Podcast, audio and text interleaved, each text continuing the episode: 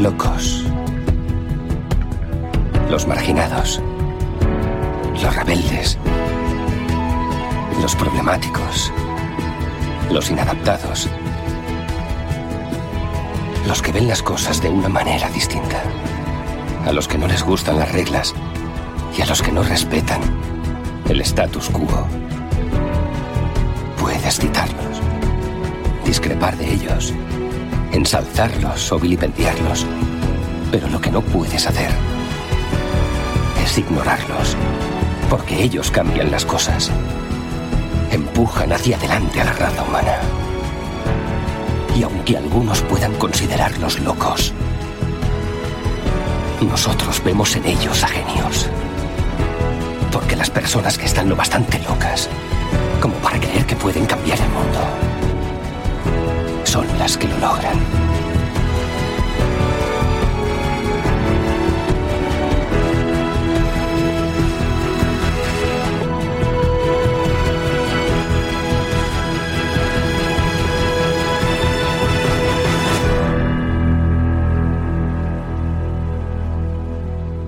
Si el siguiente podcast va a ser escuchado por personas ingenuas y crédulas, aviso a oyentes.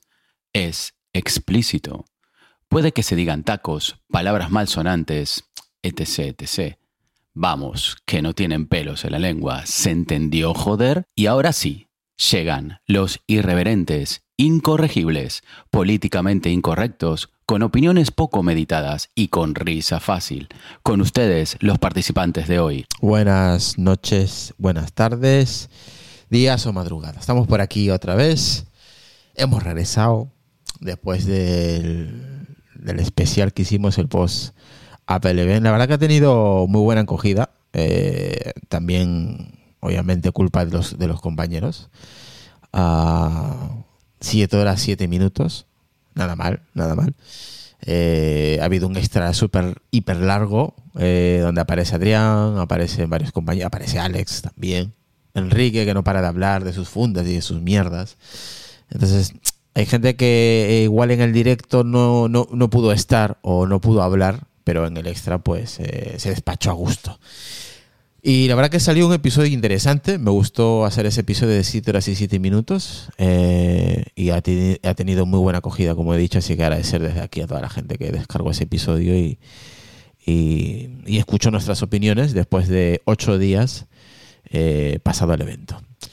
Y hablando de evento, vamos a hablar del próximo evento, que nuestra apuesta es octubre. Creo que hablamos un poquito con Adrián. No recuerdo si lo hablamos en el extra, creo que sí. Hablamos un poquito. También hablamos con Pedro cuando estuvo con nosotros el jueves. Pero bueno, hoy se supone que teníamos que estar con Antonio Prado, que es del canal Processing Ron o Processing Ron de fotografía, para hablar sobre su paso de Windows a Mac. Pero lo vamos a dejar para el próximo jueves, o sea, para el 22. Estamos 19 de septiembre del 2022. Lo vamos a dejar para el jueves 22. ¿Por qué? Porque tengo una gran excusa que luego durante la semana os contaré. Pero de momento yo voy a permanecer callado. Pero es una excusa muy importante. Así que lo hemos dejado para el jueves. Era hoy ese programa, pero bueno, lo haremos el jueves. Y hoy teníamos que hacer episodio, por supuesto. Y vamos a hablar del próximo evento. Voy a presentar a los compis que me acompañan el día de hoy. Para ser lunes somos unos cuantos, no está mal. Así que voy a empezar con Lucas, con el personaje que entra al último y me ha jodido todo el invento. Pero bueno, vamos a saludarlo. ¿Qué tal, Lucas? Muy buenas. Y lo divertido que es entrar al último y joderte todo lo que has montado. Y putearte también es divertido, sí. Ah, oye, el que tiene entrar al último siempre lo que tiene. El otro día le pasó a Enrique, pues hoy me ha pasado a mí. Oye. No, a Enrique no fue Adrián, creo. No, fue Enrique y Adrián también. Han pasado aquí todos, o sea que... Sí, han pasado todos, pues siendo los últimos, pues lo que tiene. O nada, pues con ganas de comenzar la semana y el programa de hoy, que se van a comentar cositas interesantes. Correcto. Por aquí tengo a Enrique. ¿Qué tal, Enrique? Muy buenas. Hola, buenas noches a todos. Pues nada, del lunes, pegándole patada al lunes. A ver si nos cogemos rápido la semana. Bueno, tampoco corras, que acaba de empezar. Es que creo que llega el viernes ya para el Apple Watch Ultra. Ah, es verdad. Tienes razón. Esta semana, este viernes va a haber mucha gente contenta, ¿eh? ¿O no? ¿O no? Es un antes y un después en Apple con el reloj Ultra. Bueno, bueno. Ya veremos. Adrián, ¿qué tal? Muy buenas, tío. Buenas noches a todos. ¿Cómo estáis? ¿Qué tal estás? Bien. Un argentino que no habla. Está mal. Sí. Un poco ahí bajoneado, pero bueno. En principio, antes que nada, quiero agradecer todos los mensajes que recibí. Que bueno, te había comentado que había fallecido mi tío y bueno, estaba un poquito mal, pero bueno, dentro de lo malo, bien. Y me encantó, la verdad que todo el afecto que recibí de la comunidad peliana. Hubieron muchísimos Telegram, así que no voy a enumerar uno por uno, pues son muchísimos que me enviaron. Y nada, un agradecimiento a todo el mundo. Yo lo hubiera mandado a tomar culo, pero bueno, es cosa tuya, yo lo entiendo. Bueno, pero vos porque estás muy irritable, de que estás con el calórico, con el tema este calórico, dejaste de fumar, dejaste de tomar alcohol, de follar, digo, perdón, de no sé qué, entonces ya es una lotería de serie. Ya. Entonces ya es lógico, es así. Pero bueno, vamos a presentar a Javi, que aquí no se pasa, aquí hace, qué sé yo, yo ni me acuerdo ya. ¿Qué pasa, Javi Vela? No me he pasado porque no he podido, porque estaba por ahí por las Españas. Haciendo conciertos, bueno, por ahí. Sí, me he pegado desde junio, desde principios de junio sin parar. Y nada, con ganas de entrar. Eso no quiere decir que no os haya seguido, os he escuchado siempre, porque siempre que iba por ahí de conciertos iba ahí en la fregoneta escuchándoos y leyendo siempre, estando un poco al día. Y nada, hoy que estaba por aquí, pues nada, entro y así os saludo y hablamos un poquito. Bueno, es verdad que tú, no sé si has visto el evento o nos has escuchado solamente o has visto los productos que se han presentado. ¿Tu resumen cuál sería del evento del 7 de septiembre? Os he seguido más, sí, que he estado siempre al tanto viendo vídeos y cosas y rumores y de todo. Y el evento lo vi, luego llegué a casa, lo vi un poco en diferido. Y pues no me motivó nada ni vi nada en especial. La única novedad, el reloj, por supuesto, el Ultra este, que habrá que verlo, porque a mí tal como salió en las imágenes no me gustó mucho. Pero habrá que verlo en persona, que es lo que me pasó a mí con el MacBook que tengo ahora, que cuando lo vi en el evento me pareció horrible las patas y tal, y ahora lo tengo y me encanta. O sea, sí, suele pasar con Apple, ¿no? Que los pones a parir y cuando lo ves... Te sueles comer las palabras, te las sueles comer cuando lo tienes y lo ves. Y cuando lo ves delante, te lo comes con patatas, ¿no? Exactamente. O sea, a mí no me gustó lo que vi, pero seguro que es una maravilla de reloj y de aparato. Me toca un poco los huevos que un reloj de... Claro, hay que ver Apple en este tipo de aparatos como... O sea, en cuánto tiempo los deja obsoletos, porque es evidente que lo va a dejar obsoleto. Y estamos hablando de un reloj, pues eso ya de 1.000 pavos, donde... Pero sí que es verdad que, por ejemplo, un compañero mío del grupo se ha comprado un Tag Heuer de estos, uno que hay ahora mismo, un smartwatch de Tag Heuer, y vale 1.500 pavos y estamos en la misma. Ese reloj también se va a quedar obsoleto dentro de 10 años. No es lo mismo que compras un Rolex, que lo compras por 8.000 pavos y dentro de 20 años vale 11.000. Entonces es otro tipo, también estamos hablando de tecnología. Si tarde o temprano se va a quedar obsoleta. Claro, no, yo no los compararía, pero bueno. No se puede comparar. Te está dando también las cosas que no te da un reloj normal. Y a nivel teléfono es muy, muy... Me he deforado un poquito. Me saquen un móvil que es igual que el del año pasado, con el mismo chip, todo igual. Es que es exactamente igual. Y te lo suban de precio. Hablas solamente del 14, no de la versión Pro. Del 14. El 14 Pro... También es verdad que lo que estoy viendo entre el 13 Pro Max y el 14 Pro Max tampoco hay una diferencia. Es la islita esa no sé qué y dos paridas más. Pero bueno, el que se lo quiera comprar bien, el que no, que le den. O sea, esto es la oferta y la demanda. Pero no tú, si estás en el grupo, no sé si estarás en el grupo grande. No sé si te ha dado tiempo a ver. Sí, estoy en el grupo grande, sí. No sé si te ha dado tiempo a ver. La gente ya sabes que empezaba a criticar. ¿Cómo va a subir los precios? Puta Apple de mierda con los precios, subiendo 200. Y luego... pasa el evento y la gente se lo compra.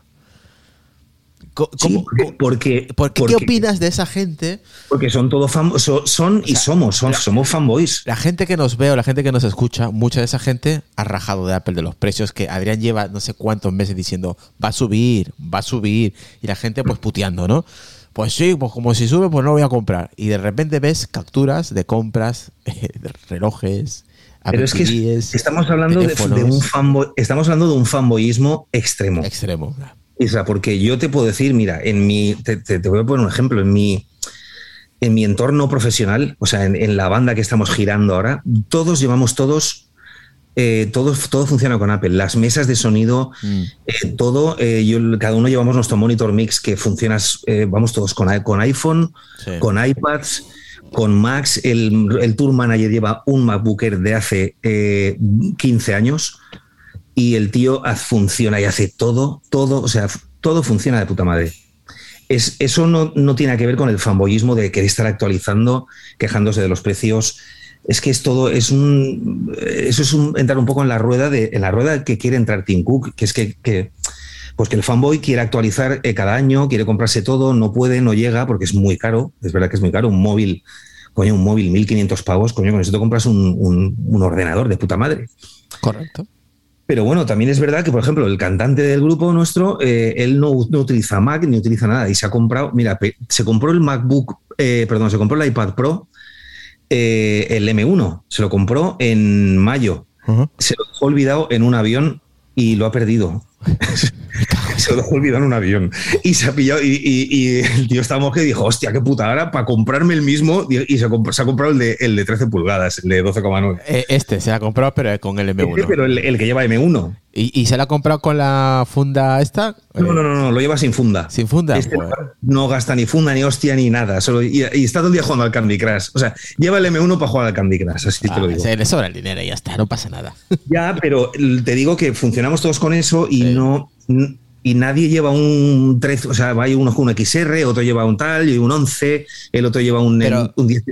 Y no hay ese rollo o sea, todo funciona de puta madre, todos llevamos Apple, todo funciona, pero es el mundo fanboy este tan de querer actualizar en el momento y si tienes el 13, cómprate el 14 y quejarte del precio, pues es un poco pues el fanboyismo extremo, que también mola, coño, es un hobby. Al final es un hobby, o sea, eso es lógico, pero lo que no es coherente es rajar, poner a parir a Apple por los precios y luego vas tú y te compras todo.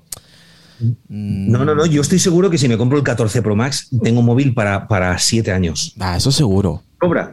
De sobra, porque estoy seguro que eso va a funcionar de puta madre todos los años que tú quieras hacerlo. Otra cosa es que seas un yonki o que te guste mucho la tecnología y quieres estar actualizando. Pues lo que han hecho muchos aquí, que se han cambiado el móvil, se han comprado el más tocho, pero porque mola y porque es también un hobby. Es una forma también. El puto Enrique, que le sobra la pasta y se ha comprado todo. Sí, pero bueno, Enrique es un caso aparte. No, un caso muy raro, Enrique. ¿Por qué? Pero bueno, también mola. Hay otros que se lo gastan en coches, otros en guitarras. Enrique creo que se lo gasta en todo, en coches, en casas, en todo, pero bueno. Claro. Bueno, yo también gasto en mujeres, en hombres, en droga, en alcohol. Yo es que le pego a todo. Claro, es que mola disfrutarlo todo. Le pego a todo. Mientras que el banco no me diga nada. Es eso, lo que me tocó un poco eso es cómo te ponen el evento como todo 10 veces más rápido, tal, y en realidad yo creo que no es así. Y ni los M2 son tantas veces tan rápido como los M1, ni hay mucho marketing. El Apple de ahora lo que me toca un poco los cojones es este marketing para venderte las cosas cuando no, yo creo que no son así. Entonces, es la única pega que le pongo, pero bueno, tengo un Mac que me compré este verano, el Pro y estoy encantadísimo y me lo volvería a comprar. ¿Cuánto le pondrías? ¿Cuánto le pondrías del 0 al 10 en puntaje? ¿Cuánto le pondrías al evento? Hostia, es que no me gustó nada. Del 1 al 10 le pondría un 4. O sea, básicamente Es que el Apple Watch 8, yo me esperaba un cambio de diseño. Es que es lo mismo. Es que esto vi todo que era lo mismo. Lo que pasa es que si hubieran cambiado de diseño, posiblemente no hubiera relucido tanto el Ultra, ¿sabes? O sea, tú tienes que entender... Pues, o sea, desde el punto de vista marketing... Pero es que me era lógico que si se presentara el Ultra, el Serie 8 no iba a cambiar el diseño. Puede ser que el año que viene sí cambie el diseño. Pues me parece porque ya el Ultra ya va a estar metido dentro del mercado, ¿sabes? Y me parece una tomadura de pelo que el 14 me lo saques con el notch y igual que el 13. Coño, haz el 14 más pequeño, no le metas ese camarón, pero métele ya la pantalla distinta. No sé, me pareció una tomadura de pelo eso y ya empecé un poco hateando el evento. Sí, sí, bueno, yo no estuve en el podcast, hablé después, anteriormente tuvimos una charla con Isra. Yo no me acuerdo si está en el comentario porque al final no terminé de escucharlo todo. Escuché las primeras 3 horas hasta que se fue Pedro, después no escuché el extra. Uh-huh. Y no me acuerdo si por ahí me estoy repitiendo ahora. Ni yo creo que lo que yo dije es, para mí el 14 es un error. Sí, lo dijiste. Sí, lo dijiste. Para mí el 14, para mí tenían que haber dejado el 13, que es el 14. Claro. El 13 mini, y si hubieran querido sacar el Plus, 13 Plus, ya está. Sí. ¿Cuál es el problema? Uno nuevo dentro de la gama 13. Pues mira, y ya está. Si al mismo ¿me entiendes? Entonces no, la gente no se hubiera tomado el pelo. Pero claro, hay gente que dice no, pero hay mucha gente que desconoce, y eso es verdad. Mucha gente no tiene ni puta idea de lo que está comprando. La mayoría, Enrique, por ejemplo. Enrique, uno de ellos. No, Enrique sí sabe lo que está comprando. Pero bueno. Pero te quiero decir que mucha gente no sabe.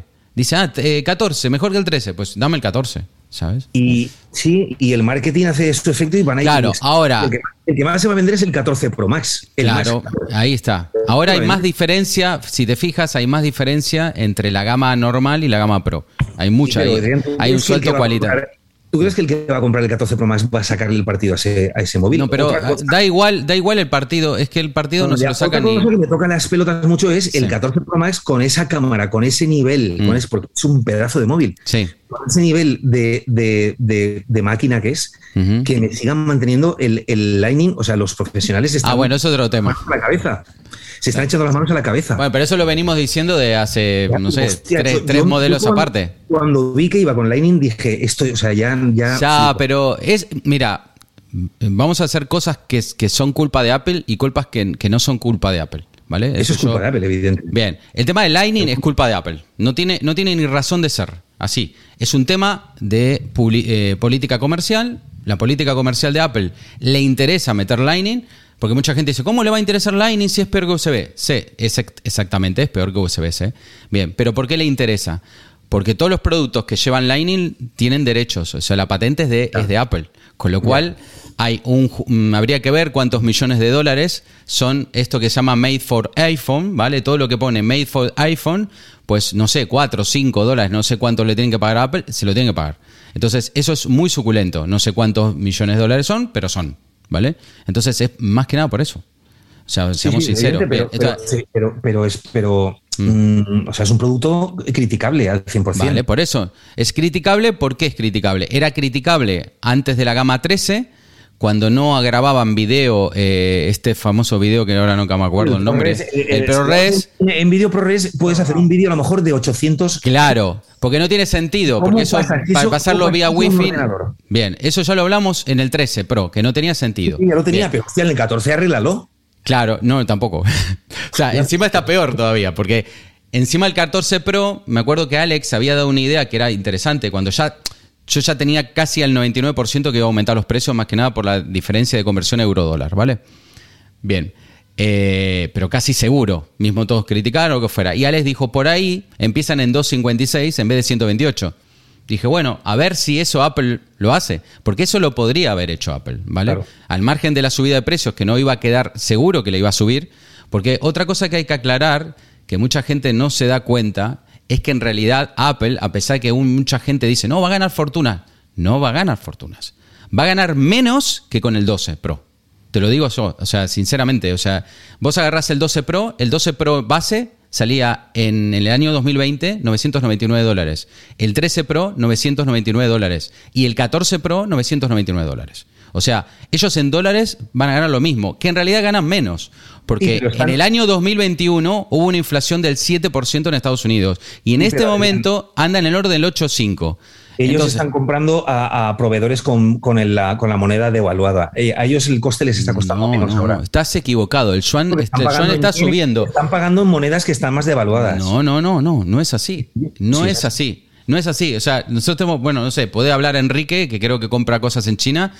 Pregúntale a cualquier persona que está trayendo cosas de afuera en dólares si los costos nos lo han subido en el 2021 o 2022, pero mucho, a nosotros un montón. Enrique, no sé, habla. Enrique, ¿qué puede decir en el tema? Y te puedo asegurar que yo creo que Apple gana mucho menos que con el 12 Pro. A ver, Enrique, opinión, pero bueno. Habla, Enrique. Ellos están en la otra moneda, Adrián. Ellos están en el dólar fuerte. Su moneda se ha fortificado a nivel mundial. Entonces ellos, el dólar cambio al resto de monedas, salen ganando. No sé si al nivel de un 14% de la inflación que ellos han tenido. Pero que su beneficio, más o menos, a que ganen menos, no me lo creo. No, yo tampoco. No van a ganar menos. Ellos seguramente tendrán sus márgenes, si no lo hubiesen subido el precio en dólares. Al hacer el cambio dólar-yuan o dólar-euro, ellos salen ganando, su moneda es la fuerte. Yo creo dólar-euro están a un 20% arriba. Desde 2020. 2020 estaba 1.18, 1.19 y hoy ya está 1.1. Por eso te estoy diciendo, porque se devaluó el euro. Sí, pero te digo. Vale, pero ahora la pregunta al millón es, ¿ellos dónde fabrican? En China. Bien, en China, Taiwán. ¿Cómo te cotizan? Bueno. En dólares. A mí me cotizan en dólares. A mí el año pasado... No lo sé el acuerdo que tiene Apple. No, es en dólares, te lo puedo asegurar. Es más, ellos devaluaron su moneda porque se estaban yendo de China. Aparte de problemas comerciales que hay con China, se están yendo de China. Muchos se están yendo de China. Y muchos productos de hoy en día de Apple ya no son de China. Porque ya les sale caro producir en China. Es que yo creo que estáis muy equivocados de cómo es el comercio a nivel internacional. Bien, al margen de todo esto, hay cosas que sí puede hacer Apple, como dices tú. El USB-C hace muchísimo que lo hubiera puesto. Este iPhone 14 le he hecho una culpa y no le he hecho nada. Yo lo que dije es, ellos tienen un problema muy serio de fabricación. No ellos, TSMC. TSMC... Hace mucho, y lo vengo hablando hace mucho tiempo, que prometían el nodo N3 de 3 nanómetros para este año en plena producción. Minga. No lo han hecho. El año que viene no lo van a entregar. Por eso tuvieron que hacer el A16 en N4P, que es una tecnología de 4 nanómetros. ¿Vale? Por eso han puesto el A15 en el iPhone 14. Han puesto el A15 porque fabricar en N4P no había. Es que no es fácil. Ya lo comenté, creo que en el extra del podcast, que esto yo no lo sabía. Empecé a averiguar todo el tema de TSMC, que hay muy poca información. Ellos para los nodos de N5 tardan 1.000 días en fabricarlo. Pero no 1.000 días en fabricar 20 millones de unidades. No. Desde que vos le decís, mira, quiero 50 millones de unidades de estos, de A16. Hasta que te entregan la primera, te tardan 1.000 días. Porque el proceso de fabricación son 1.000 pasos. O sea, así. Y parece que es súper complejo. Que aparte, por ejemplo, el día, 100 días, estoy diciendo chorradas. 3 meses. Entonces, en el día 100 te empiezan a entregar la primera camada, pero no te entregan los 100 millones juntos, te entregan lo que pudieron fabricar desde que empezaron. Y así sucesivamente, cuesta cada vez más. Entonces, todos esos procesos de fabricación les llegó, o sea, yo entiendo por qué Apple volvió a repetir el chip A15 en ese equipo. Lo que no entiendo es por qué lo disfrazan con marketing para decir que, bueno... ¿Por qué le llaman iPhone 14? Eso es. ¿Pero por qué? Eso pasa porque estamos en un mundo globalizado, en un mundo que... Donde cada año hay que actualizar todo. Eso es. Yo creo que os comenté varias veces, trabajé en una textil durante casi 11 años de mi vida. Bien. Cuando yo entré en la textil, habían 2 temporadas. Cuando yo me fui a la textil, habían 6 temporadas. Dices, ¿cómo? Sí. Habían 2 temporadas de verano, 2 de otoño. Se iba, cambiaba la ropa así a lo bestia porque como se le obligaba a la gente, no se le obligaba, pero de cierta forma con el marketing de cambiar. Sí. ¿Me entiendes? Los primeros pantalones que aparecían en el principio de verano pasaban 2 meses y se cambiaban por otra colección. Habían como 2 colecciones de verano y 2 colecciones de otoño y 2 colecciones de invierno. O sea, era la hostia. Y eso jamás pasaba. Y lo mismo está pasando con la tecnología. Es como que tiene que haber una tecnología porque al final es como un moda. Ahora nos queda media hora. Sí, perdón. Me metí mucho en el rollo. Nos queda media hora. Por eso estoy yo para cortarte. Nos queda media hora. Enrique, por favor, habla de una puta vez. Que llevas 2 episodios calladito. ¿Puedo replicar? Bueno, que en el otro no me Replica y a continuación, por favor, lo que esperamos para el próximo evento. O lo que tú supones, claro. Sí. Ese es el problema. Ahora acabas de decir la palabra clave, lo que esperamos. Y una cosa es lo que esperamos desde el sentimiento, desde el amor a la tecnología, y no lo que esperamos en modo racional. Tú no puedes esperar que Apple cada año te saque un iPhone totalmente revolucionario. Eso es. Con el doble de hercios, con el doble de núcleos, con el doble de batería y con el doble de cámaras, porque eso no es posible. No se puede fabricar. Y aunque fuera posible, o sea, aunque Apple tuviese la tecnología y el I+D suficientemente desarrollado como para hacer, para multiplicar por dos, no te lo va a dar. Porque ellos tienen muy estudiado cuál es su target, cuál es el límite con menos coste para seguir manteniendo ventas, y es lo que ejecutan. No te van a dar más. Te van a dar lo justito para que sus números sigan estando donde tienen que estar, donde los grupos de inversores están contentos y obtengan los resultados que tienen que obtener. Punto. Que ellos desarrollan más, sí que van a desarrollar más. Pero es que lo que está haciendo Apple ahora es lo que ha hecho Intel durante... Eso se llama una hoja de ruta. Años, lo que ha hecho Intel durante hace 10 años. Una hoja de ruta, Enrique. Sí, Intel tenía el mejor procesador del mercado, no tenía competencia, entonces, ¿por qué estuvo Intel 10 años con 4 núcleos en los procesadores? Pues porque no había nadie que le asomara la cabeza. Entonces, claro que te podían dar 8, pero ¿para qué? Después, ¿qué te doy? ¿Qué te voy a exigir yo si te doy este año 8? Pues me vas a exigir 16 el año que viene. ¿Y qué me vas a exigir al otro? Y tú sabes el coste que eso tiene. Que, sin embargo, si no tengo a nadie, ¿qué competencia tiene Apple en el mundo de los smartphones? No tiene competencia. Está Apple y el resto. Yo creo que donde no tiene competencia es en los iPads. No tiene competencia ni en tablets. En iPhone tampoco. No tiene competencia en teléfonos porque está muy marcada la diferencia entre sí, te refieres a la gama alta, ¿no? Una gama alta. Y el resto está muy marcada la diferencia. O sea, él tiene un sector que es totalmente, lo tiene monopolizado porque la sociedad se lo ha ofrecido. Es un sector de lujo. ¿Vale? Y entonces te van a ir ofreciendo justamente lo que ellos tienen estudiado ya para vender. Y el iPhone 14 va a ser un superventas, igual que fue el iPhone 13, igual que fue el iPhone 12, igual que fue el iPhone... Porque lo tienen súper medido, saben muy bien lo que te tienen que dar. Que te pueden ofrecer más, por supuesto que te pueden ofrecer más, pero es lo que hemos hablado muchas veces. ¿Tú qué te crees? ¿Que ellos no tienen un iPhone ya con pantalla 8K? Pues claro que lo tienen en modo prototipo, o incluso lo pueden lanzar si quisieran. ¿Pero para qué? Porque pero aparte, vamos a ver, no es solamente para qué, es plausible. O sea, vamos a ver, estamos teniendo unos problemas de fabricación del copón. Es que Apple es una empresa. No, pero no solamente es la empresa, sino... Lo tiene claro, que... pero no solamente eso, Enrique, vamos a ver. Por ejemplo, hoy en día, ¿hay alguna otra empresa que le pueda hacer, como TSMC, la cantidad de millones de chips que le hacen para Apple? No, es que no existe. Está Samsung, está Intel... Y está TSMC. No es que no hay, que lo venda, pero aunque es que no hay más empresas que hagan litografía, y menos con esa calidad. Pero por ejemplo, TSMC pudiese hacer 3 nanómetros a día de hoy. ¿Para no lo puede hacer? Aunque pudiese. ¿Para qué? No, lo va a hacer. A ver, han montado una fábrica de 23 mil millones de dólares para hacer 3 nanómetros. Lo que pasa... ¿Cuánto ha costado desarrollar la litografía 5 nanómetros? ¿Cuántos miles de millones? Muchísimo. Pues eso hay que aprovecharlo al máximo. Claro, pero hasta el último euro a eso. Claro, pero lo que pasa que hay un tema que no nos enteramos, porque bueno, yo porque vengo bastante metido con todo el tema de la litografía. Estoy tratando de estudiar bien a fondo cómo es el proceso. Y es muy difícil. Estamos llegando a límites que ya no da más. Mismo o se busca otro semiconductor, que es lo que están buscando también, o se acabó la litografía. Es que no pueden achicar más. Estamos llegando a unos límites de producción muy jodidos. Al límite físico. No, pero no solamente el límite físico, sino el límite de tiempo de producción. Estamos hablando que en 3 meses tienen que empezar a fabricar de, no sé, a 20.000 o 30.000 chips diarios. Y no son capaces. No son capaces. Mismo, por ejemplo, hubo un caso...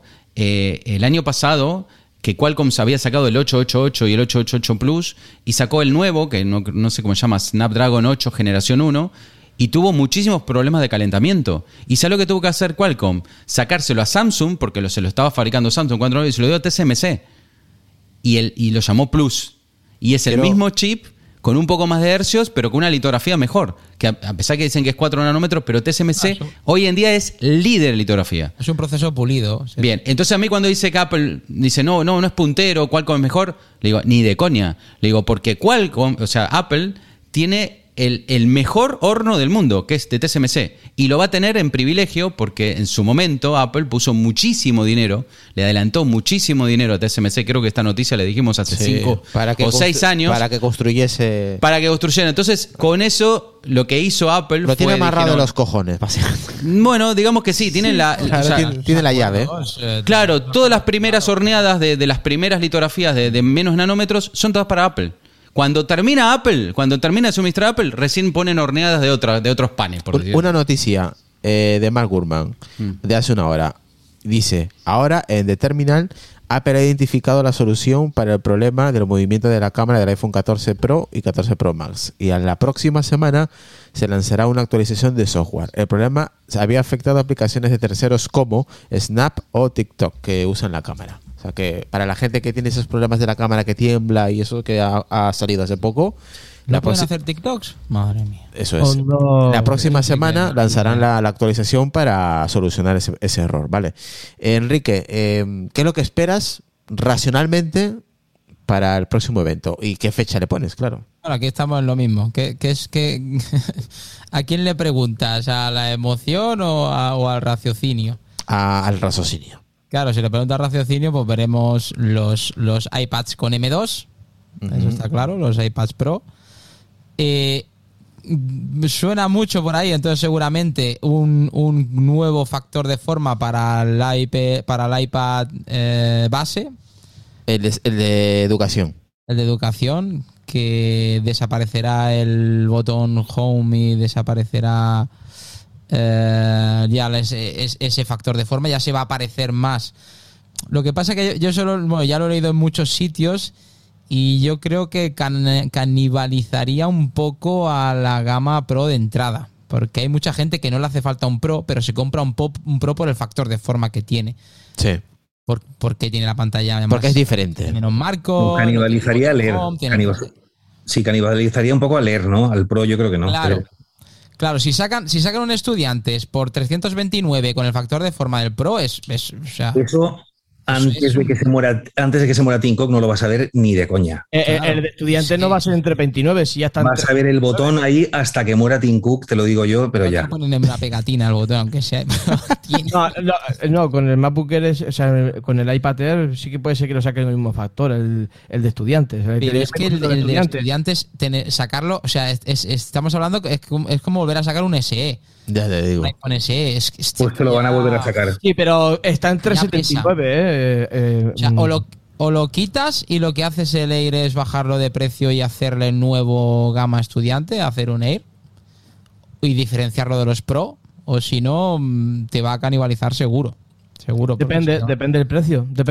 Porque realmente un Pro, o sea, ¿quién le saca? Bueno, no lo sé, pero el 90% que se compra un iPad Pro y no esperas ni un 10% de la potencia que tiene. Y Mac no esperas. Yo los Mac todavía no los vería, ¿eh?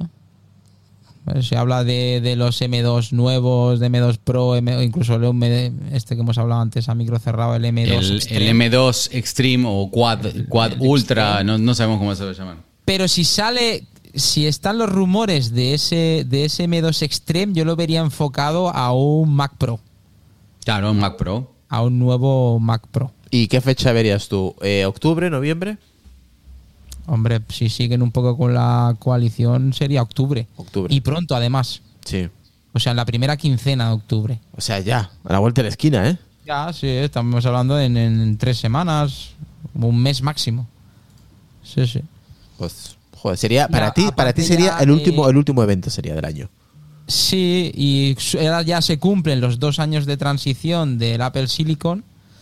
Así que también sería un momento clave para ya sacar la gama, la Mac Pro y con M2, que ahí sí que debería tener, por eso cuadraría un poco el tema del M2 Extreme, porque tendría posición en dentro de uno, porque claro, no le vas a meter un M2 Extreme, ¿a qué le vas a meter? A un estudio que ha salido hace poco, o sea, hay que diferenciar la gama, si no el Pro desaparecerá, porque no tiene cabida en el repertorio de productos. O sea que sería el momento clave para sacarlo, si lo quieren sacar. Y se habla de un iPad, de un iMac más grande, el ansiado iMac de 32 pulgadas o de 30 pulgadas, un iMac grande, Pero yo eso sí que no lo creo. Bueno, me sorprendería muchísimo porque sí que sería... Algo que no te esperases. Sería algo que no me espero, no, totalmente. El Mac Pro sí que lo esperaría. Un Mac Pro con el M2 Extreme, que supongo que sería, como es modo chiplet, pues serían 8 M2. 8 M2. 8 M2 unidos. Qué burrada, ¿eh? Joder.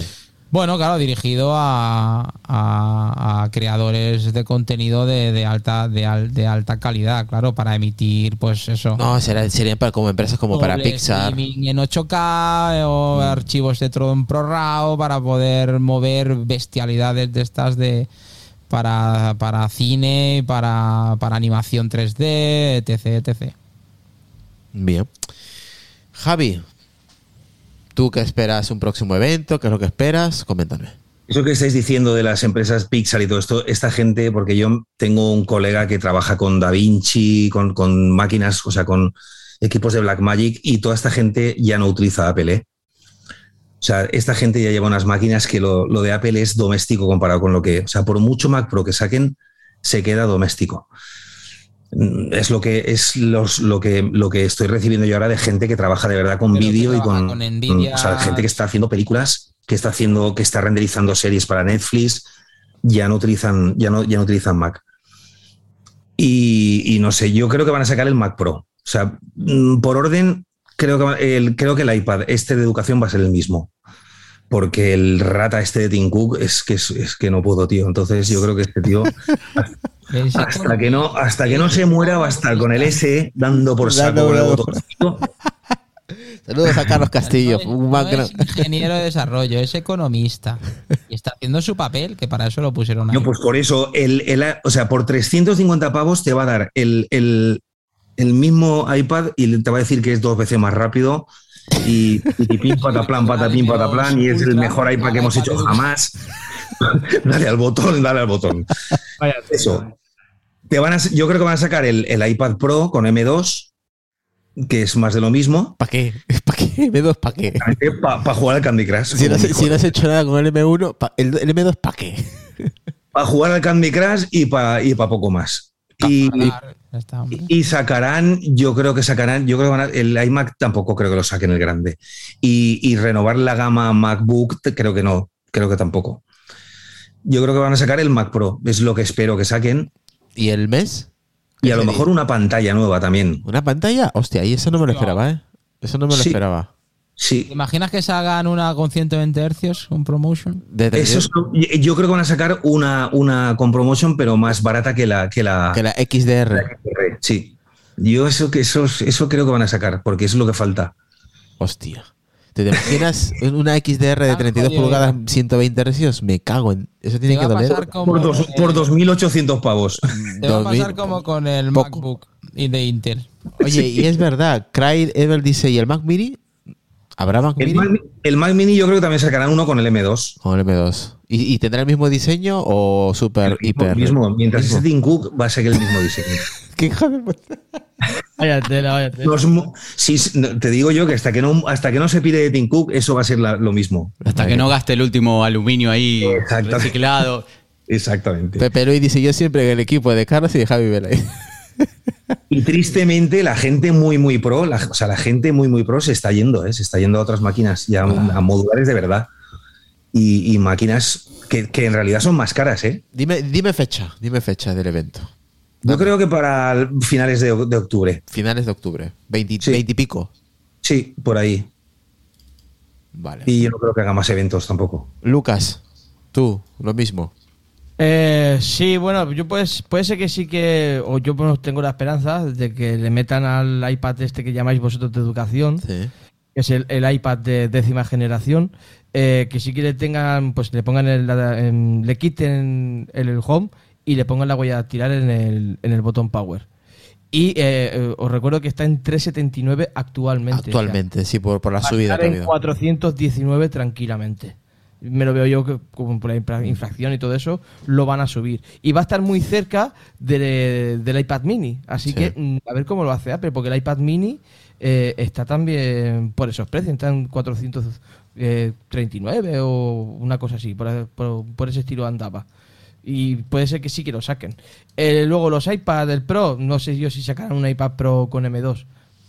No sé, lo veo muy justo. Hace muy poco que lo sacó. Uh-huh. Para el año que viene sí que lo esperaría, pero para este, pues no sé yo. Y yo sí que espero más el Mac Mini que el Mac Pro. Yo no sé si ya directamente Apple, lo que es la gama profesional, ya tira la toalla. Ya sacó ese Mac Pro... ¿cómo le llamáis vosotros? Mac Studio. No, el rallador de queso. Y pero el Mac Pro hace mucho que lo sacó. Por eso. ¿En 2020 qué fue? ¿2020? No sé, ya te digo. 2000, sí, 20. Se atrasó todo, ¿te acuerdas que se había atrasado? Sí, porque fue la 2019. Ah, 2019, o sea, tenía que salir en 2018, pidieron disculpas. Sí, me acuerdo. Entonces, pues yo el Mac Pro realmente no lo espero. Espero un Mac Mini y sí, eso sí, con el M2. Por lo menos con el M2, si no con el M1 Pro, que estaría bien, pero bueno. Ignavago dice, recortarán el Mac Mini para vender más Mac Studio básicos. Bueno, también puede ser. Claro, el Mac Studio tiene el M1 Max y el Ultra, ¿no? El Mac Studio. O tiene los tres procesadores. No, tiene el Max y el Ultra. Pues entonces el Mac Mini este nuevo... podría tener o el M2 o el M1 Pro, que estaría bien. Cualquiera de los dos estaría bien. Pero es que no tendría sentido. O sea, es que yo creo que el Mac Mini es un ordenador de entrada. Yo creo que lo van a seguir dejando de entrada. Sí, pero como actualmente tiene el M1 y fue el primero, yo creo que el Mac Mini ahora ya 2 años que lo sacaron. Sí, 2 años. Entonces sí que puede ser que le metan directamente el M2. El M2 y lo dejen como esté, con el mismo diseño. No. El diseño puede ser que se lo cambien. Puede ser. Porque si no necesita nivel. ¿A qué? ¿Al Mac Mini? Al Mini. Al chiquitín. No. Puede ser que eso también, si no necesita ventilador y todo eso, o sea, donde está actualmente sí cabería, ¿vale? Pero, no sé, para dejarlo más bonito y ya toda la gama nueva rediseñada. Oye, y todo eso. Yo te lo compro, ¿eh? Yo te lo compro, Lucas, lo que acabas de decir. Es que es el único que queda por cambiar de diseño. El MacBook Air cambia de diseño. No lo veo descabellado, ¿eh? El iMac también tiene nuevo diseño, aunque el de 30 pulgadas no va a salir. Puede ser que salga, pero sería una sorpresa, pero no va a salir. Ya Apple ya dijo, ya tenéis un iMac de 21 y si queréis la pantalla externa, pues pagar 2.000 pavos. Es de 24 en realidad, pero bueno. ¿Pero no os dais cuenta lo que le cuesta a ti cambiar de diseño? Coño, pero si todavía estás sacando el iPhone 7 y el 6, tío. Bueno, Lucas, fecha, estoy con Enrique, para mediados de agosto, de octubre. De octubre. Vale, ahora viene lo guapo. ¿A que sí, Adrián? Ahora viene la parte de números. Así que ahora vamos... pero esto es en base a... En base a que se renueven los MacBook Pro de 14 y 16 con el M1 Pro y el M1 Max. Así que vamos a atarnos bien los machos. ¿Qué pasaría si aparecieran... modelos nuevos. Este apartado del podcast se llama ¿Qué pasaría si? Sí. ¿Qué pasaría si a día de hoy aparecieran M2? ¿Vale? Así que sentaros un poquito que vamos a compartir la pantalla de Adrián, que vamos a ver una tabla de números con una básicamente va a ser como ha hecho Adrián con el iPhone 14, ¿vale? Para hacer una idea de lo que podemos ver si en caso pues se pudiera... si puede salir los Mac. A ver, ¿qué has hecho?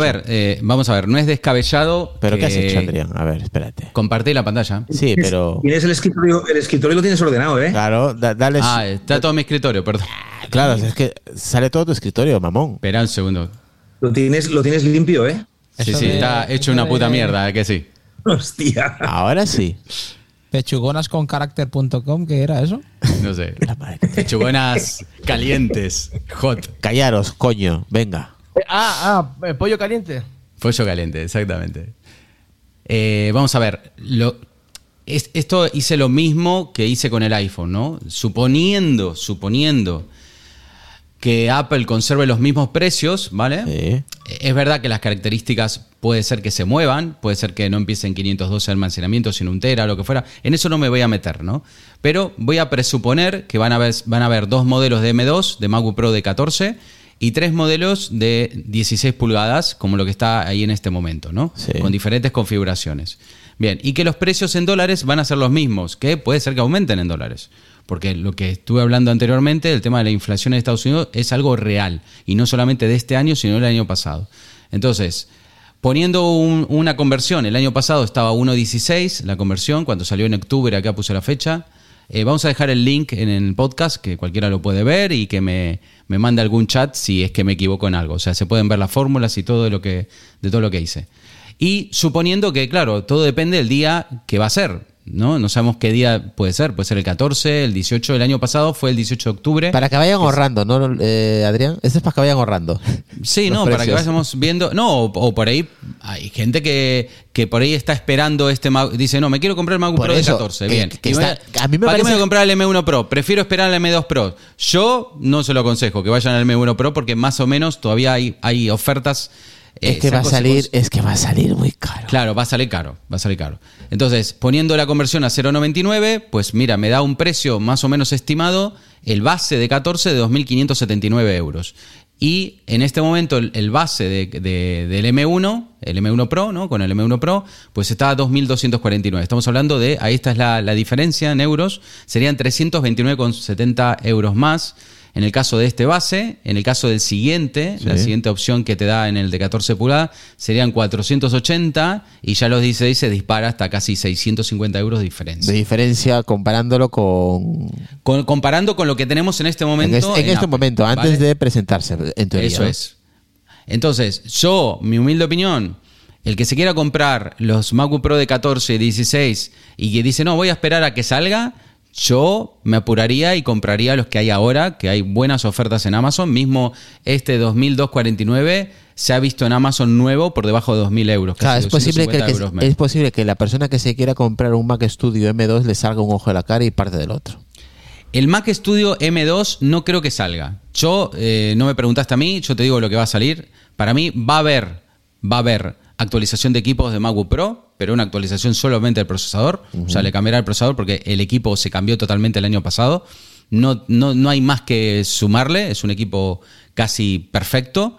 Ya tiene mini display. No sé, lo único que se me puede ocurrir es que le hagan un notch tipo Dynamic Island en el chisme. Sí, para hacerlo diferente. Para hacerlo un poco diferente y justificar el precio, ¿no? Y le pondrán el M2. Bien, esto yo creo que es lo que va a pasar. Después, ¿qué más? El Mac Pro tendrá que pasar, o lo matan, porque lo que decía también Javi, y tiene razón, ya muchísima gente hace años que todo el mundo del video súper profesional ya no están en Mac, pero no de ahora, de hace mucho. Ya hace mucho que perdió ese tren y que para que la gente vuelva no es fácil. Bien. Y por otro lado, no entiendo cómo va a ser Apple con el Mac Pro, porque el Mac Pro no solamente tiene que ofrecer superpoder, que yo creo que eso lo pueden hacer. ¿Sabes? Como estuvimos hablando, pueden poner en vez de un M1 Ultra, poner un M2 Ultra, pero poner 4 M2 Ultra. Ya, bien. Pero, ¿qué capacidad de upgrade tiene ese equipo? O sea, ese es el tema. O sea, hoy en día yo me compro un Mac Pro, viene con un Xeon de 14 núcleos o de 10 núcleos, y el día de mañana yo puedo sacar ese Xeon y meter uno de 28, y así sucesivamente, ¿no? O puedo sacar una placa gráfica y meterle otra placa gráfica, con lo cual puedo hacer un upgrade, ¿no?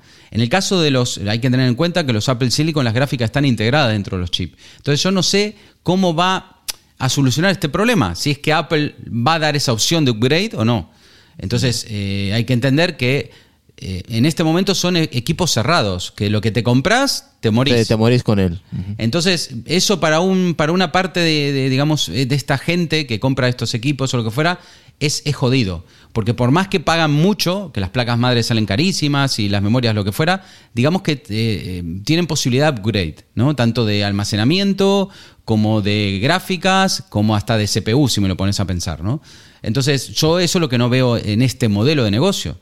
Entonces, yo, para mi punto de vista, el Mac Pro, aparte, considero que seguro que el Mac Pro no deben vender nada. O sea, debe ser el nicho de mercado que tiene Apple que el menos le rinde en dinero. Yo creo que ganan más vendiendo las putas fundas de silicona a 50, 60 pavos que los Mac Pro. Estoy totalmente seguro de eso. Totalmente de acuerdo. Entonces, lo hacen solo por decir qué bonito es el Mac Pro. O sea, lo hacen por imagen. Y yo creo que la imagen que van a dar va a ser pésima, porque por más que va a ser un equipo de poder que te cagas, va a ser algo fijo, ¿sabes? O sea, mucho poder hoy, pero dentro de 4 años que no lo actualizas va a ser una mierda. Entonces no va a poder upgradearse, no sé qué.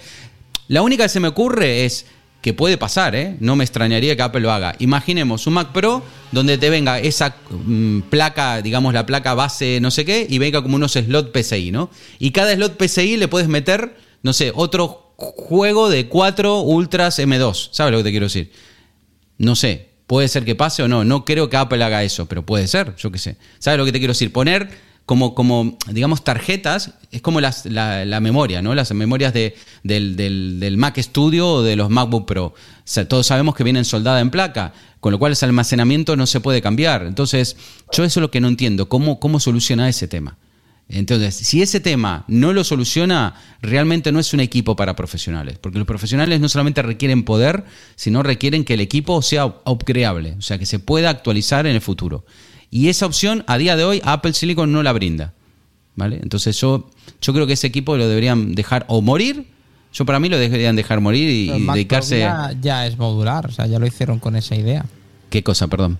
El Mac Pro que ya lo hicieron modular, ya lo... Ya, pero el Mac Pro es modular porque es tecnología Intel.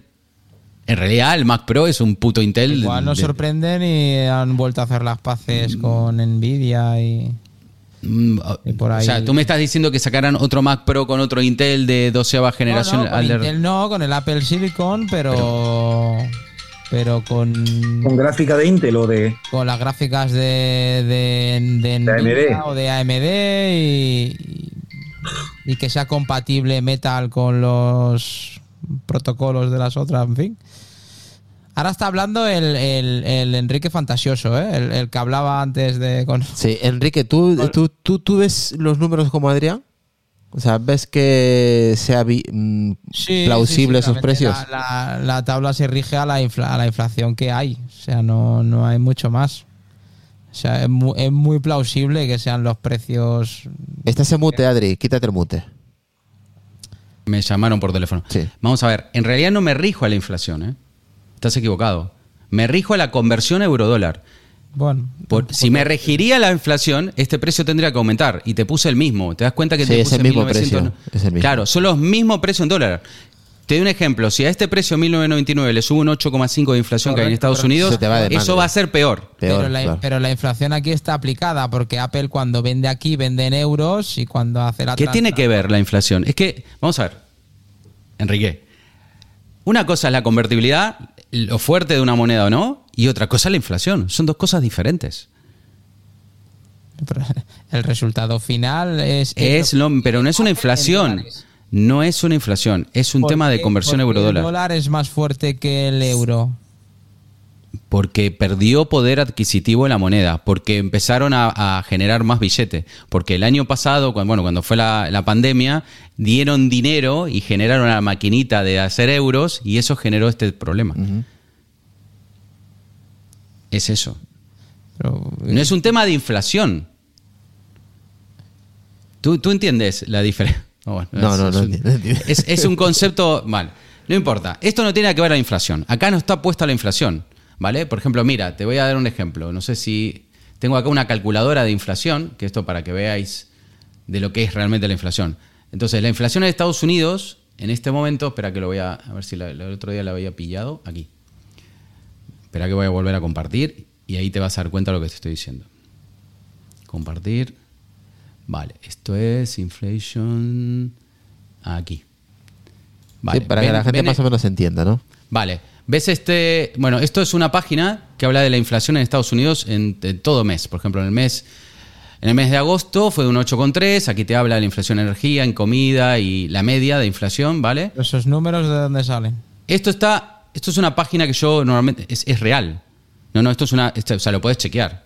El 8,3 fue en agosto. El 8,5 fue en julio. Esto es un acumulado mes... ¿Esos son los números oficiales que da el gobierno? Da igual, aunque no sean los... No son los... A ver, esto no lo da el gobierno, es una página que puedes entrar acá y puedes... A ver, hay un montón de páginas. Esto es real, correcto. Te lo puedo asegurar que es real, o sea, lo puedes chequear. No me lo estoy inventando, o sea, es real. Esto es inflación acumulada incrementalmente. 8, pero hay muchas cosas que rozan el 20. Ya, pero acá te está diciendo, es de media. ¿Vale? Esto también pasa aquí en España, ¿no? Sí, sí. Aquí te dicen que estamos en el... ¿Cuánto estamos ahora? ¿En el 7 y pico? Vale, eso es mentira. Bueno, mentira entre comillas, es de media. Porque después está la inflación subyacente, ¿vale? Y si sumas las dos te da un 15. Pero bueno, es un tema aparte. No vamos a discutir acá en economía porque no es este tema. Pero bueno, podés agarrar acá y decir, bueno, mira, vamos a poner un número, 1999. Por ejemplo, perdón, el año. Vale, vamos a poner año 2020. Vale. Y acá vamos a poner el precio, 1999. El precio del producto. Espera, desde el 2020... Ah, 2022, ya está. Vale.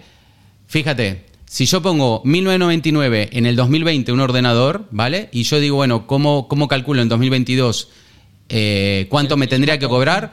El acumulado de este año a este año es el 14,4. Acá te da el valor. Esto es lo que vas a pagar. Si Apple quisiera aumentar inflación, debería cobrar esto. 2.200. Claro, de 1999 se iría a 2.287. Para que el valor fuese el mismo, no ganar más. O sea, pero no es para que el valor sea el mismo. Vamos a ver. El valor será el mismo, o sea, el valor... Pero una cosa es...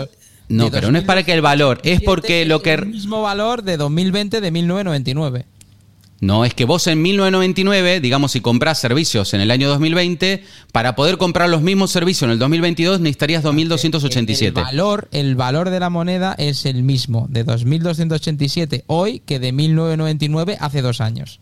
Sí. El valor de la moneda es el mismo. Claro, pero eso es inflación. Pero estoy hablando inflación a nivel en Estados Unidos, ¿vale? Correcto. Bien, entonces yo te digo, si en esta tabla, que ahora no sé si ven la tabla, tengo que volver a compartirla o se ve, no. No, ¿se sigue viendo? Sí, se ve. Vale, si pongo aquí 2000, ¿cuánto me daba la calculadora? 2000, pues 2287. Pues hago 2287, por ejemplo. No, perdón, aquí no, porque aquí abajo, está con el valor de la moneda 1.16. Hago acá 2287. Vale, fíjate, ya te da otra cosa, te da 2950. O sea, si ellos le metieran la inflación como a este equipo que lo vienen vendiendo del 2020 el mismo precio... Es que Apple ha asumido la inflación. Eso es lo que te estoy diciendo. Entonces, cuando me decís inflación, no es inflación, es cambio de moneda.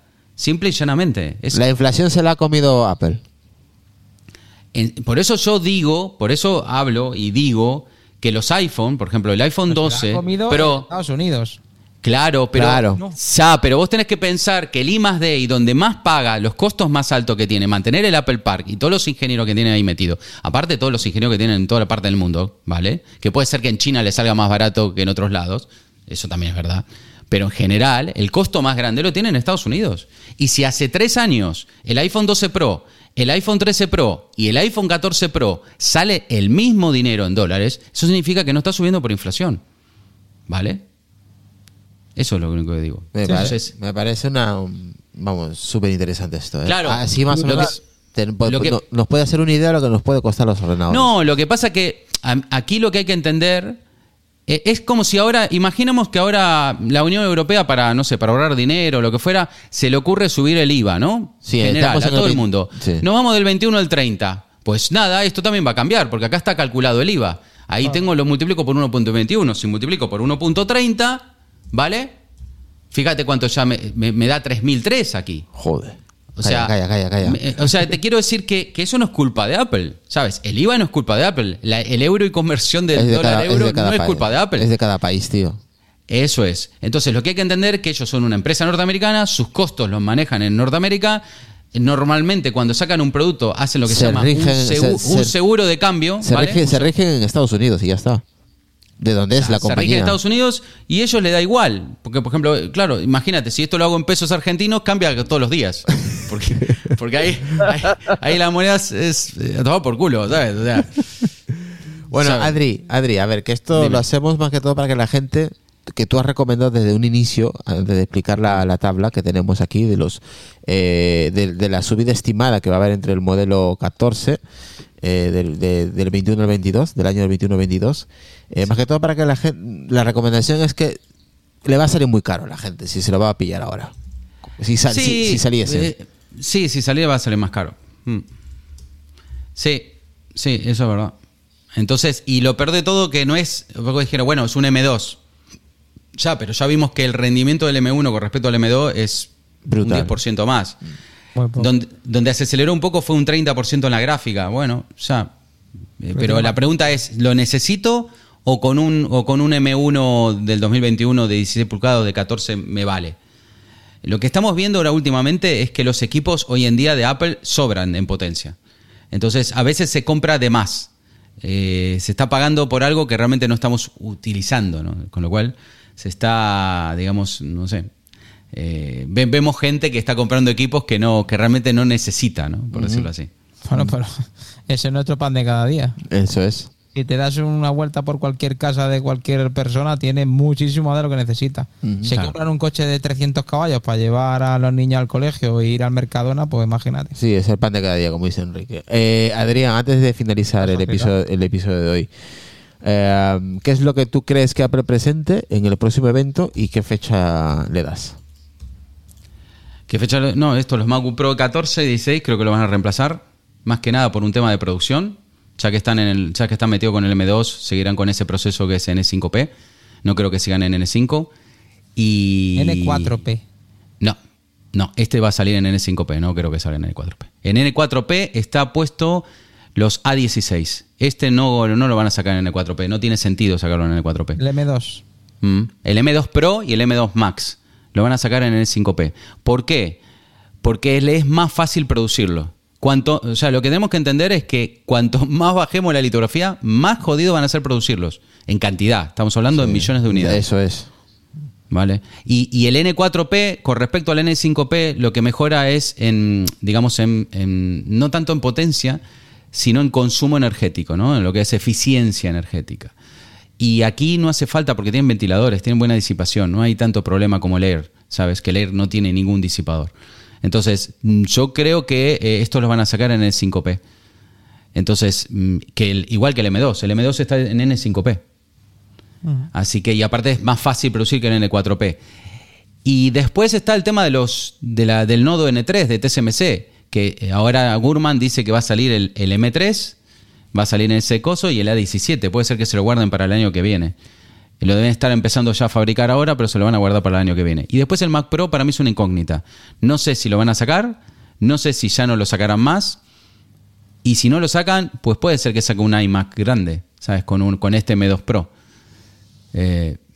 No sé. No creo que saquen más que eso. Y después el iPad, yo creo que lo van a actualizar, el iPad Pro. Aunque no haga falta, pero le van a poner un M2. Solo lo van a actualizar. Y el iPad base, o que le llamamos educación, también lo van a actualizar. Pero más que nada, no porque quieran actualizarlo, porque sino que tienen que entender que al final fabricar un A13 es lo mismo que fabricar un A14. ¿Me entiendes? O sea, le va a cobrar lo mismo TSMC. Y es más, hasta por ahí le sale más barato. Y si te fijas, creo que A13 ya no hay ninguno. Creo que el iPad más pequeño tiene un A13 y ahora todo lo que tienen vendiendo tiene el A14, salvo el Apple TV. Puede ser que el Apple TV también lo actualizan y le pongan el A13. Pero solamente por un tema de producción en escala. Y hasta ahí creo que no se ganará más nada. ¿Y cuándo sería la fecha para ti? No sé, eso es un problema de producción. O sea, una vez que lo saquen, pues... No, digo del evento. Para ti, ¿el evento cuándo sería? Mediados de octubre. Finales de octubre. El 16 es lunes. El anterior fue el 18, que no sé cuándo cayó. Habría que ver cuándo cayó, pero... Ahora miro a ver. El 16 fue el lunes. O sea, es lunes, el 16 de octubre. A ver, pues nada. Adrián, pues... No, el 16 de octubre es domingo. No, ¿es lunes? Bueno, según mi calendario pone domingo. Hostia. Ah, pues yo se lo pregunté a la Siri y me ha dicho que el 15 es el... No le hagas mucho caso tú así. Pues, vaya tela la Siri. A ver, yo tengo acá el 17, que es el lunes 17. Puede ser ese, el lunes 17. Vale, pues ya está el episodio de hoy, Luna. Ha estado súper entretenido, Javi. No hemos parado, de hablar. Sí. Es que da para hablar, La cosa da para hablar. Sí. Da para hablar por eso, porque todas son incógnitas. De repente no te esperas nada. Igual nos sacan algo que nos dejan con la boca abierta. Uh-huh. O viceversa. O vete tú, igual nos dan un avance de las gafas. Es que no lo sabemos. Exactamente, no se sabe. Esta gente no se sabe. Uh-huh. Pues nada, Javi, despídete. Lo que último que quieres decir. Y a ver si te pasa más a menudo, cabrón.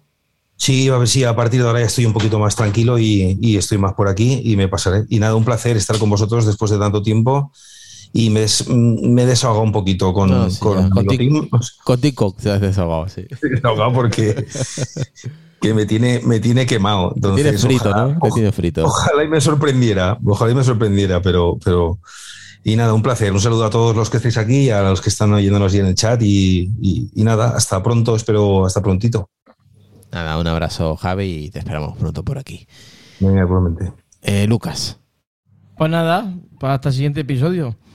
Y nada más. La verdad es que está interesante el episodio, más con los datos que siempre nota Adri, con esas tablas impresionantes que hay que saber manejarlas bien para entenderlas. Y que encima lo explica sencillamente y todo el mundo se entera. Sí, yo me entero. Y eso que no sé de números, si me estoy enterando perfectamente, que si me compro el Mac Studio M2 me va a salir un ojo a la cara, pero más de lo que yo pensaba. No, si te compras el Mac Studio vas a quedar un palito. O sea, si vas a tener que poner de frente porque de costado una hoja vas a hacer. El tema es que cualquier persona consciente o con dos dedos de frente sabe que le va a salir más caro, ¿no? Pero tal y como lo explica Adri, como lo muestra, pues uno ya lo entiende el porqué. Una cosa es saberlo y otra cosa es entender el por qué suben los precios. Y ya está, o sea, que ya está perfecto. Y nada, a mí en Twitter como @traco85. Ya lo sabe la gente. Bien. Enrique. Bueno, pues nada, me ha faltado que pida el Enrique Emoción, el HomePod con pantalla táctil. Esas son chorradas tuyas ya, hombre. El Mac Pro con una Nvidia RTX 4090, compatible con juegos AAA, en fin. Lo que yo quería, ¿no?, que saliese en el evento, pero eso va a ser que no. Y te pides demasiado, pues, Enrique. Hay cosas que no son viables. Estaremos aquí y compraremos pues todo lo que salga. Si ya lo sabe que Tim me tiene ganado, me mira así con esos ojitos. Eres todo lo contrario. A comprar. Todo lo contrario a Javi Vélez y a Carlos. Pero todo es que muy a la otra parte, o sea, la otra será no, la siguiente será. Sí, por eso me pongo en el zoom ya lejos de ellos, porque me pega, ¿eh? Y esto es lo que pasa cuando tenés un banquero de compañero. Ya te digo, joder. Hola, Enrique, el último que quieras decir. Seguro que seguiremos disfrutando, al menos yo, de los productos y de estas charletas que nos dan la vida, la verdad. Pues sí, hombre. ¿Dónde te pueden seguir, ver? Pues aquí en Apelianos, mientras siga teniendo cash para comprar. Y... Claro, porque yo a Pelearnos es de suscripción, se paga mensualmente para poder estar aquí. Claro. Como los pilotos de Fórmula 1 malos, ¿sabes? Que tienen que ir pagando. Su cuota, ¿no? En TikTok como Locos Online y por la calle todas las tardes. Eso no falla. Bien. Pues nada, Enrique, a ver si te hemos más seguido también por aquí, ya que ha empezado la normalidad en tu casa también, con los críos, sí, y todo. Ya ha vuelto la normalidad, que ya tocaba, la verdad. Oye, que nos queda poco para octubre, Enrique, o sea, no queda nada ya, ¿eh? Al colegio. Nada, ya está aquí, un parpadeo. Tres especiales y Keynote. Y Keynote, ya está. Exactamente, tú lo has dicho, 3 especiales y evento. Adri, por ahí dice Benjamín Les Delgado, dice magnífico episodio, muchas gracias, que eres un crack con las tablas y eso también dijo por ahí. Gracias a todos y gracias por los saludos de apoyo por mi tío y la verdad me han dejado sin palabras, vale, a todos. Perfecto, pues nada, Adri, despídete. Pues nada, hasta la próxima y ahorren dinero, que está la cosa jodida. O sea, tú recomiendas... Lo peor de todo que yo tampoco, ojalá no tuviera razón, ¿sabes? Pero esto va a aumentar. No, yo creo que ha sido una buena recomendación del episodio. Si tenéis pensado gastaros un gran dinero en un Mac Studio o en un portátil de los nuevos, de la nueva horneada que supuestamente puede que salga en el próximo evento, pues pensarlo bien, que os va a salir más caro de lo que pensáis. Con estas estimaciones. O comprar modelo. Yo compraría el M1. Se ríe Javier. Yo solo lo digo. Porque va a salir muy caro el M2. Así que ahí os dejo ese mensaje subliminal. Un saludo y nos vemos mañana si no pasa nada raro.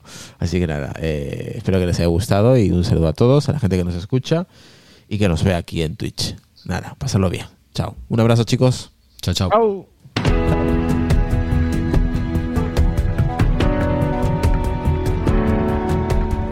Por los locos, los marginados, los rebeldes, los problemáticos, los inadaptados, los que ven las cosas de una manera distinta, a los que no les gustan las reglas y a los que no respetan el status quo. Puedes citarlos, discrepar de ellos, ensalzarlos o vilipendiarlos, pero lo que no puedes hacer es ignorarlos, porque ellos cambian las cosas, empujan hacia adelante a la raza humana. Y aunque algunos puedan considerarlos locos, nosotros vemos en ellos a genios. Porque las personas que están lo bastante locas como para creer que pueden cambiar el mundo son las que lo logran.